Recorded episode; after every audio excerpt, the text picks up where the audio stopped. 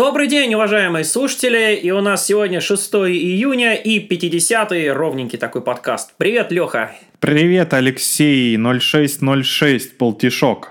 Это ты, да, дату сегодняшнюю обозначил, да, счастливенькое число получилось, и подкаст ровное число, и дата счастливая. В общем, отличный день, солнечный, погода вот вчера была плохая, сегодня уже просто солнечная, отличная. Как у тебя дела, какие новости? Вчера как раз мы проводили крип-шоу, и было очень забавно, когда в середине рассказа гремел гром и лил, лился дождь, темное небо под стать нашим, нашим вот этим мероприятиям, потому что в какой-то момент у меня все отвалилось и перестало работать, получаться, хотя на, при подготовке вроде все это заводилось, но, как всегда, эффект присутствия. А я вообще вчера ехал на авто, порядка 80 км в час, и, и, и еще по колдовям там периодически проезжал, и вообще было ощущение, как будто пилот в, в корабле, если посмотреть со стороны. Это было самое криповое шоу, которое у нас было. Ну да, раздолбайска скорее. Ну ладно, в общем, будем продолжать улучшать или продолжить в том же духе, не знаю. Какие у тебя новости, Алексей? Какие у нас новые технологии повыходили в последнее время? Да, перейдем давай к э, нашим новостям. В отличие от Крипшоу у нас э, сегодня хоть и технический, но просто обзор такой новостей. Э, ты мне, да, перед подкастом сказал, что я набрал очень много информации, ссылок, ну, потому что, на удивление, набралось действительно много интересного. И первым здесь э, является новость, связанная с тем, что VMware опять планирует приобрести еще одну компанию, объявила о намерениях о приобретении компании LastLane или LastLine, которая является пионером э, с точки зрения а, антималваре, исследования именно сетевого трафика, то есть в отличие от просто антивирусов, которые есть, которые определяют какие-то уязвимости, э, этот софт, вернее, софт э, этой компании, LastLane, пытается по сетевому трафику определить, что в сети обнаружились или наличествуют какие-то вот э, вредоносные программы, причем все это с применением машин ленинга, artificial intelligence, вот этих всех модных вещей. Но на самом деле большего я про эту платформу пока не скажу, сам с ней не сталкивался, но это, наверное, будет отличным дополнением в портфолио а, сетевого бизнес-юнита, который занимается сетями с точки зрения анализа, повышения видимости и того, что происходит. Вот сразу вопрос, Леха. У нас же в январе, насколько я помню, совсем недавно, неделю назад купили компанию Actarin, которая занимается вроде тем же самым. Интересно, в чем разница? Или они решили купить вообще все технологии по защите native apps, cloud native apps на рынке? Ну, слушай, э, я не знаю, что в итоге получится, но Actarin эм, э, был связан в основном с контейнерами, сетью именно в контейнерах. А, и с безопасностью в контейнерах, то есть это для Cloud Native Apps. А тогда как вот э, Lastline — это компания, которая занимается анализом именно сетевого трафика, неважно, это контейнерный, не контейнер, но я так понимаю, что сетевого трафика, который мы видим вот во внешнем мире, а, я повторюсь, не знаю, как у них решение состоит, может быть, там какие-то гейты, прокси, анализаторы, может быть, NetFlow какой-то собирают, анализируют, или еще что-то. А, это мы увидим чуть позже. Ну, пока что вот такая новость, что это будет бизнес-юнит по сети, набирает все больше и больше, так сказать, миска, чтобы обрасти более широким функционалом. На самом деле это прикольно, потому что э, на текущий момент в портфолио решений компании VMware в любой области, которой она занимается, э, очень богатый функционал, большое количество решений, продуктов и так далее. Ну, будем честны, не всегда они еще интегрированы хорошо между собой, но, тем не менее, их просто много, их просто много. Да, их много, ну и не все успели еще между собой синтегрячить. Ну что ж, я надеюсь, что несмотря на название Last Line, это будет не последняя покупка в январе, еще будет много интересных доп. технологий, и все это у нас выродится в какой-нибудь интересный продукт или инструмент для, для всего.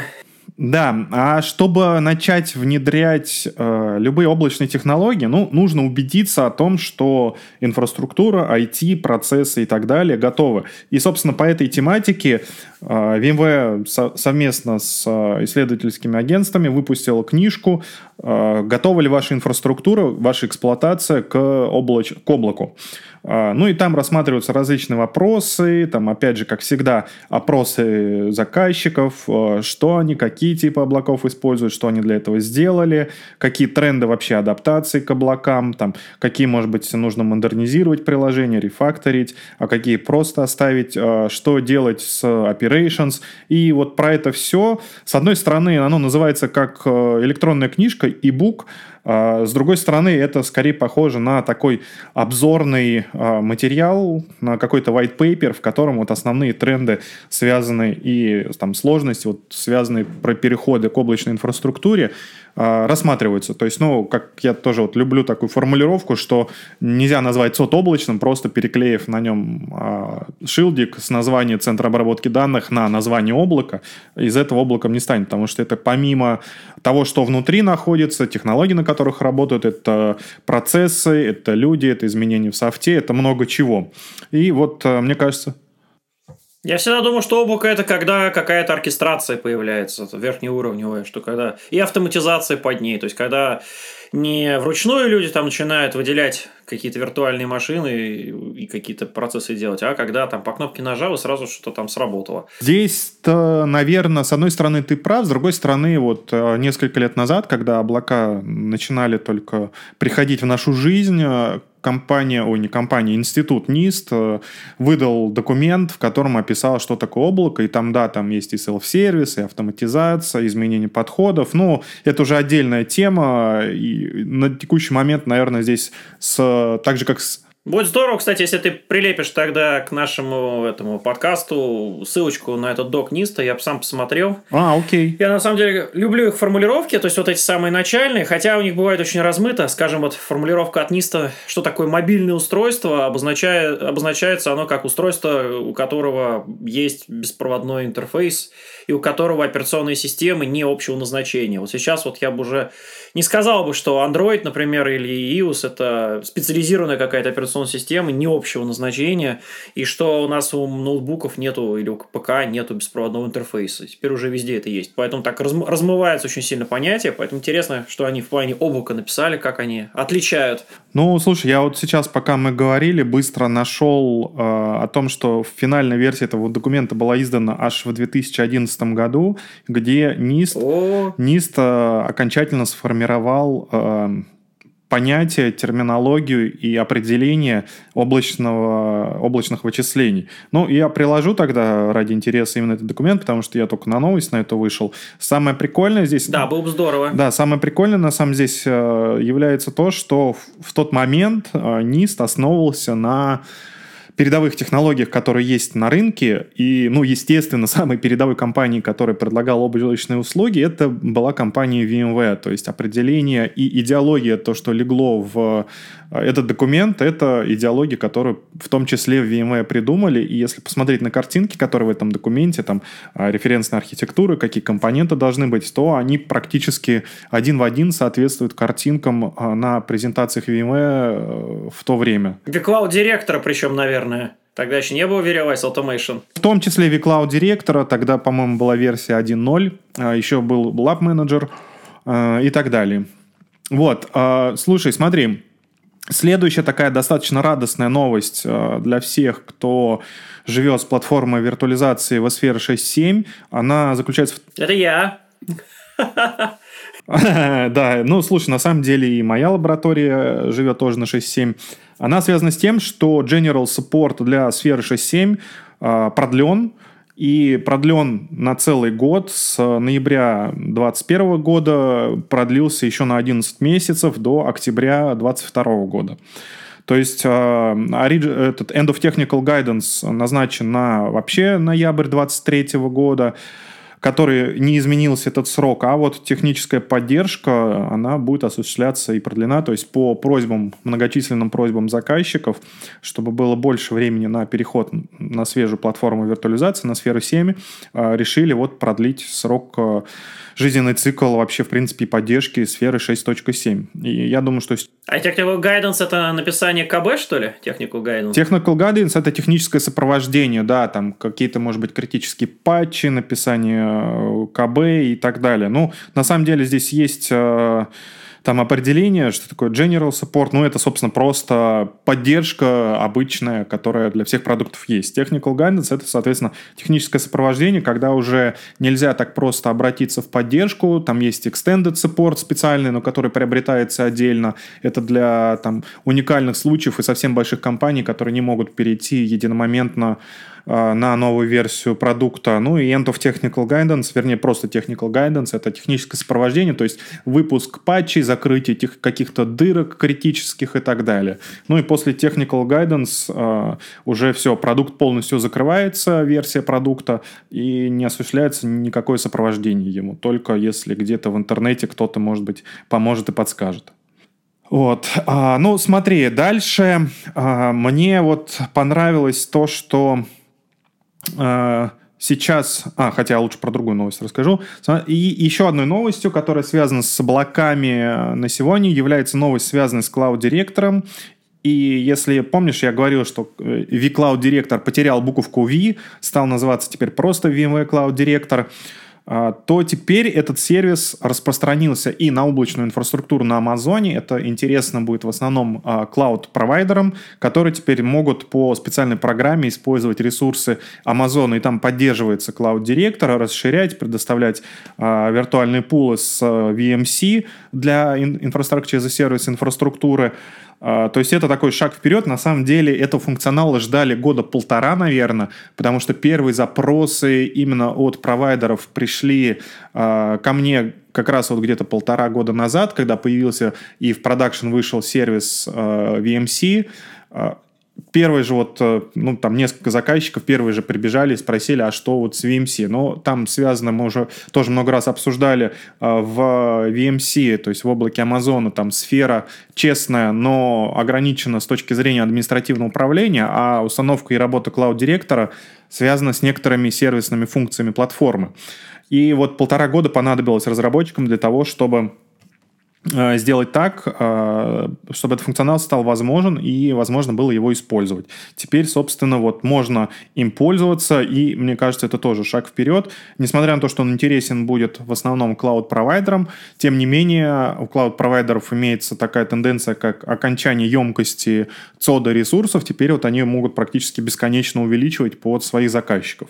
Или выдавать э, изолированные ресурсы для тех, кому это нужно, ну, совсем изолированные от э, другой инфраструктуры, а управление будет общим. У меня э, большой список э, дальше есть э, интересной информации, и здесь она в основном связана со, со сферой седьмой. Ну, во-первых, вышел релиз 7.0.0a, основные изменения которого связаны с Kubernetes, то есть с Kubernetes, который присутствует в новой версии платформы виртуализации в базовой. А, и если говорить про сам функционал, а, сам сферы, то есть базовый функционал виртуализации, там практически ничего не поменялось, ну, пофиксили, как всегда, какие-то баги, еще что-то, то вот а, для функционала Kubernetes внутри поменялся более значительно. Во-первых, появилась возможность роллинг апдейтов и апгрейдов сервисов внутри Э. внутри Kubernetes, который находится в гипервизоре. И, во-вторых, обновились версии Kubernetes, которые в супервизор кластере. Теперь появилась возможность их тоже апгрейдить. Ну и на текущий момент э, супервизор кластер поддерживает Kubernetes 1.17.4 и может быть апгрейжен с 1.16 до 1.17 версии. Остальное связано тоже в основном с багами какими-то и с фиксами. Мне всегда нравится статьи базы знаний а, и подборка статей базах знаний и статистика по ним. И в этот раз, а, помимо прочего, я увидел, что стали более популярны, чем э, предыдущих таких вот подборках, дайджестах статьи базы знаний, связанные со сферой седьмой. То есть с момента выхода в General Availability сферы седьмой прошло уже достаточно много времени, месяца полтора, наверное, про нее объявили и рассказали, и там по бета-подписке она стала доступна уже полгода назад. А, тем не менее, вот популярность и а, переход на сайты VMware из Google по запросам, связанным со сферой 7, только сейчас начал значительно увеличиваться. Ну и здесь а, мне, меня позабавили там такие вещи, статьи базах знаний, которые связаны с функционалом сферы 7. Например, там такой функционал, как то, что нельзя из-под рутового аккаунта модифицировать системные файлы на ESX7. То есть это не связано с кубернетисом функционал, а просто, видимо, кто-то поставил у себя семерку, увидел, что э, ограничения какие-то есть, а для этого написали специальную базу знаний, в которых написали, мне очень понравился resolution. Э, VMware рекомендует исключить любые процедуры, которые модифицируют файлы на рутовой файл-системе э, в гипервизоре. Ну, собственно, это правильно, это логично, но непонятно, а, кто, кто этим, собственно, пользовался. А, другой функционал связан, а, опять же, с обновлениями и с нововведениями в сфере 7. И следующая база знаний, например, касается того, что заказчики не смогли подключить флоппи драйв, параллельный порт или SCSI девайсы для в клиенте сферы 7 то есть этот функционал присутствует в самой платформе, он как поддерживался, так и поддерживается, но в клиенте в новом просто нельзя это сделать. Короче говоря, вот этот функционал, он теперь тоже deprecated, поэтому его нельзя использовать напрямую из клиента сферы 7. Какой ужас! Как же, как же наши floppy drive ы, Леша? Не сможешь ты больше floppy drive ы подключить из клиента сферы, зато как workaround ты можешь воспользоваться клиентом на хосте PowerCLI или через наш любимый API, выписав наш любимый токен, Лех. Меня подмывает пошутить на тему, это касается только 5-дюймовых дискеток или 3-дюймовых тоже. Теперь э, менее приятные статьи базы знаний, они связаны с тем, что проблема в сертификатах при апгрейде, она существует только при апгрейде, то есть если захотели заапгрейдить в центр с 6567 до семерки, э, и сертификат э, сертификат, который там выписан, он не содержит э, правильное DNS имя или IP, то апгрейд завершится с ошибкой. Ну, собственно, для того, чтобы workaround сделать, нужно выписать сертификат, который соответствует э, PNID сгенерированному сертификату, ну или сгенерировать новый сертификат, в котором DNS и IP имя содержат только одно, одно значение, то есть мульти-SSN сертификаты, их нельзя использовать. А, и, и, и, короче говоря, вот ошибка будет при апгрейде. То есть это, видимо, столкнулись люди, которые апгрейдились а, с одной версии сфер на более новую. Ну и я завершаю свой рассказ про облачные новости а, подборкой статей по по сфере седьмой появились новые технические статьи, которые вышли буквально вот э, несколько дней назад, которые раскрывают то, как первое работает подсистема сториджа и из чего состоит подсистема сториджа в сфере 7, какие там отличия вот именно в загрузочной области, которая содержит э, ESX, куда там э, ушел Bootbank 1, Bootbank 0, э, где находится Scratch Partition, вернее, оно теперь называется ROM Data, и RAM Data — это отдельная партиция, ESX OS Data называется. Ну и вот э, там не, небольшая история, и в картинках показано э, сравнение со сферой 6, как это посмотреть, смотреть, куда монтируется, где бутмедиа находится. То есть это очень полезная статья с точки зрения администрирования, чтобы понимать, если что происходит, то куда копать или что нужно сохранять. Вторая такая же статья а, база знаний, ой, не статья база знаний, запись и в блоге э, статья про сферу седьмую, которая рассказывает о том, что такое поды внутри сферы седьмой. То есть а, тоже там, что такое весферы под, из чего он состоит, э, что становится на голое железо, что становится чуть выше, где там находятся контейнеры и запчасти, из которых собирается продукт, который называется сфера. Тоже очень полезная такая техническая глубокая статья, э, рассказывающая о том, что э, что ждать и куда копать в случае каких-то проблем. Их я крайне рекомендую для изучения. А, ну и, наверное, последняя статья, которая мне тоже понравилась, она связана с Э, удалением функционала в будущих версиях сферы, то есть в сфере 7 э, аутентификация, связанная с Integrated Windows Authentication, становится deprecated, ее не рекомендуют использовать. Э, то есть это не означает, что оно перестает поддерживаться. Эта фишка все равно будет присутствовать в продукте полностью поддерживаться, но будет в будущих, одном из будущих релизов удалена, поэтому стоит переключиться на LDAP авторизацию, аутентификацию, даже при использовании Active Directory. А, то есть на это стоит обратить внимание при планировании перехода, апгрейда и в дальнейшем обслуживании инфраструктуры. Ну и последняя а, запись в блоге VMware, которая рассказывает об устройстве сервисной части а, супервизор кластера, сетевой сервисной части супервизор кластера в сфере 7 а, тоже, как всегда, с картинками, с новыми конфигурациями свечей, с плагинами NSX Container плагин. Все это вот в картинках красиво расписано и показано. А, ну и вот здесь, наверное, я заканчиваю свой рассказ, Лех. А, вот много... Там еще и видео в конце, чтобы посмотреть, не только картинки. Там все интерактивно. Видео, и вот повторюсь, тенденция радует того, что появились, несмотря на то, что не все статьи базы знаний, связанных с семеркой, они говорят о новом функционале, но тем не менее вот есть такие смешные вещи, что by design какие-то фичи просто отключаются, и народ потихонечку начинает переходить на сферу 7, пробовать на вкус все ее фишки. Э, ну и, наверное, мы в лабе скоро тоже обновимся, так что будет новый материал э, для рассказа. Ну, здесь, Лех, я передаю тебе слово про новости end-user компьютинга. Что ты нам расскажешь? Ну что ж, Алексей, я, наверное, немножко подополняю с одной стороны. То есть, вот помимо тех фишек, про которые ты говорил, при выходе сферы 7.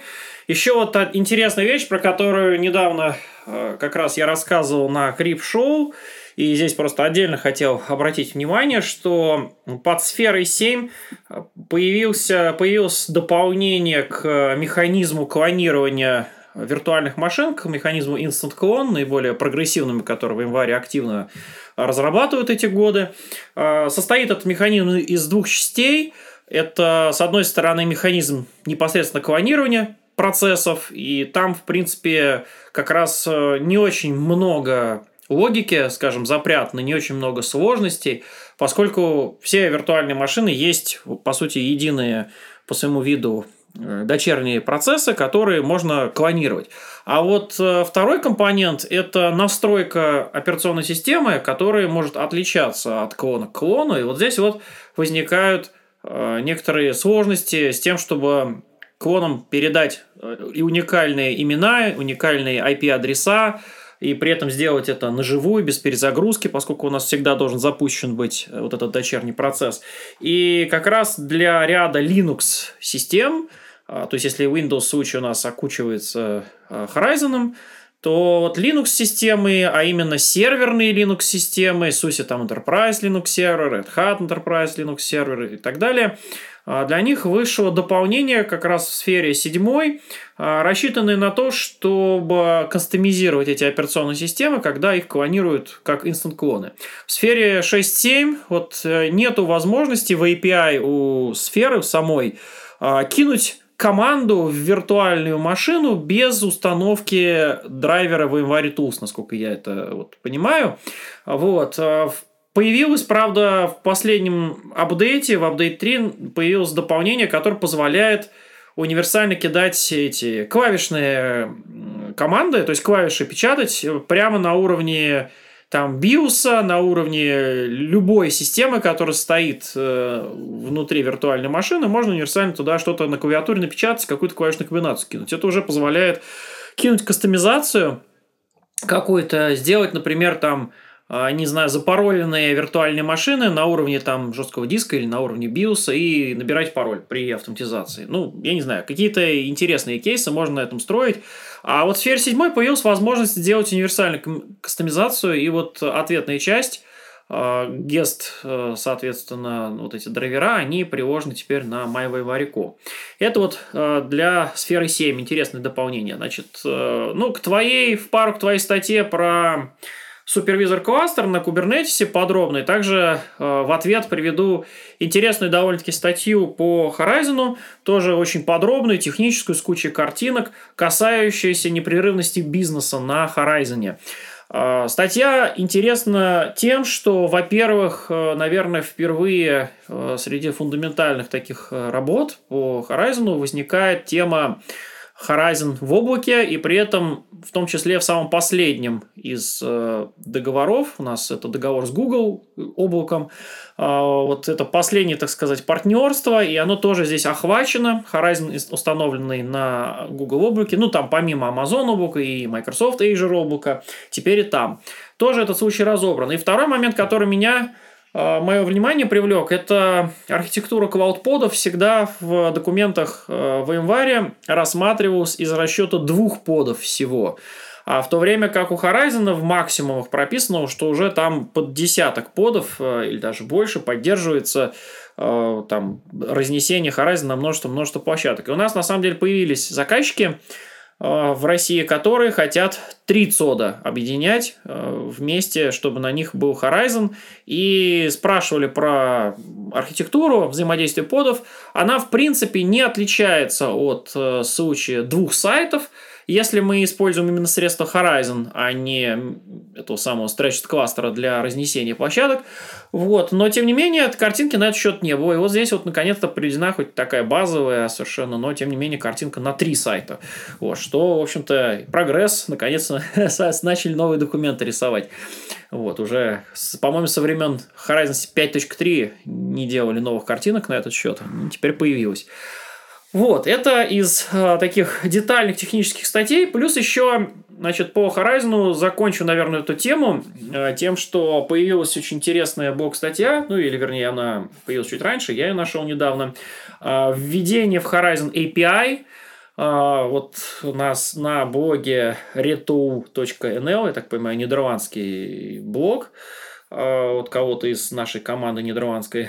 Вот, появилась очень интересная статья, в общем... Ну, Еще больше токенов? А, слушай, ну токены все те же самые, Леха, я понимаю, что ты любишь эту тему. На самом деле все то же самое Bearer Authorization токен, но, в общем, для тех людей, которые вообще впервые сталкиваются с API Horizon, а, здесь такой подробный ввод в эту тему. Единственное, что здесь на PowerShell у меня PowerShell не очень вызывает большую любовь, видимо, как у пользователя Mac.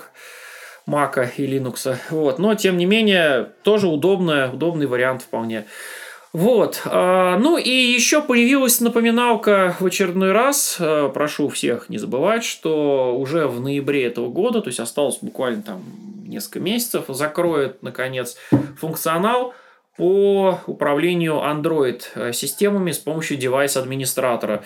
То есть теперь уже, в принципе, если буквально еще полгода назад я говорил о том, что большинство устройств гораздо стабильнее и надежнее работают, когда они управляются э, именно Legacy Enrollment от Android, ну, потому что это ближе к телу многим э, производителям устройств, то сейчас уже многие производители переключились на Android for Enterprise инфраструктуру от Google, ну, за исключением, наверное, Huawei и прочих там рецидивистов по неволе. Вот. Э, но, тем не менее, э, большинство сейчас на Android Enterprise стабилизировали, скажем так, эм, поддержку, и появилась возможность э, вполне нормально инролить или инициировать устройства и хорошо с ними работать, у них хорошая поддержка всего функционала. А, конечно, Android Legacy уже уходит со сцены, уже фактически ушел, остался только у тех компаний, которые, у которых старые устройства. Ну и вот э, обещается, что ноябрьский выход э, Workspace ONE UEM, не знаю, правда, начнется, наверное, с облачного, потом это когда-то там чуть позже придет на on-premise. Но, тем не менее, в ноябре будет выход, в котором уже не будет работать э, функционал Android э, Legacy. А, причина здесь на самом деле не в январе, то есть э, если кому-то вот обидно стало от, от этого факта, потому что многие пользовались Legacy и пользуются до сих пор. А, дело в том, что Google заставили провести ревизию очередную приложений в Google Play, и в одной из требований по ревизии, насколько я понял из вот как раз статьи, вот, э, одно из требований – это прекращение использования там, ряда функций, которые относятся к девайс-администратору, в принципе. Это там э, такие функции, как форсирование паскода, еще какой-то такой функционал, который раньше, в общем-то, был доступен и так, и так, и, и в старом управлении, и в новом управлении. Сейчас со старого управления это убрали. Поэтому получилась такая ситуация, что сейчас при инроле Android Legacy, ну после того, как эти изменения встанут, вступят в силу, вот в варианте Android Legacy уже перестанет просто работать часть функционала. Ну и получается, что VMware не может поддерживать а, весь функционал, который был. Ну и, конечно, это как следствие, в общем-то, мотивирует перейти уже на новую схему управления. Вот, так что, ну, наверное, не очень хорошо заканчивать на грустной новости, поэтому еще одно интересное рассуждение, которое хотел провести. Это недавно возникшая, буквально вот на этой неделе, тема с единой точкой входа в инфраструктуру в VMware, я имею в виду End-User Computing, конечно, здесь, а, у нас во многих презентациях, действительно, на сайтах VMware, в статьях коллег, в качестве единой точки позиционируется портал а, Workspace ONE Access. И здесь вот один из наших заказчиков решил войти, что называется, в подробности и, и как бы стал уточнять как касательно того функционала, который предоставляет портал. И вот здесь вот потребовалось уточнение, которое, наверное, многим тоже еще раз будет полезным знать. То, что у нас э, портал а, по сути, занимается интеграцией э, со всеми системами э, в VMware, портал Workspace ONE Access, но при этом сам Workspace ONE Access, он передает управление всегда, то есть он не занимается функционалом тех э, вот компонентов, которые он в себя интегрирует. То есть он не прокси, он не VDI компонент, он не MDM, он не облако, он просто система, которая занимается интеграцией. И в связи с этим а, эта система узнает о том, что какие-то ресурсы опубликованы только по мере того, как э, вот эти третьесторонние компоненты ему дают об этом знать. И вот не все а, компоненты в VMware пока умеют а, в ходе интеграции рассказывать именно порталу о доступных в общем-то, о доступном функционале. Ну и главный здесь пример – это Workspace ONE UEM или AirWatch. А, приложения, которые инсталируются со стороны AirWatch, они известны только AirWatch. И порталу сообщается о том, что пользователь имеет право получить доступ к магазину приложений, но по факту, если пойти браузером, именно браузером на портал Workspace ONE Access, то вы этих приложений не увидите. А для того, чтобы увидеть приложение вместе со списком всех остальных ресурсов, для этого существует второе звено, это клиент к порталу. Раньше это было приложение Workspace ONE Client называлось под все платформы. Сейчас оно уходит э, в End of Life фактически потому, что его функционал срастили с агентом Ирвача, с агентом Workspace ONE UEM, и это все вместе Intelligent Hub. Hub является именно тем самым клиентом, который сначала идет на Workspace ONE Access, опрашивает все ресурсы, которые на нем присутствуют, а дальше если у пользователя есть права на приложения опубликованные, то именно хаб идет дальше на сервер RWatch а, с SSO, то есть с редиректом со стороны а, Workspace ONE Access, получает туда доступ, опрашивает его и дальше формирует вот этот список приложений, который подкладывает на общий список вот этих всех иконок и показывает пользователю. Поэтому получается, что по сути, у нас не, наверное, не единая точка входа именно, если транслировать на русский язык правильно, а единая цепочка входа, пожалуй, которая состоит из двух звеньев, а именно это точка интеграции серверная и клиент к серверу, а это именно хаб. Ну и, пожалуй, именно заход через хаб дает нам самую полную картину.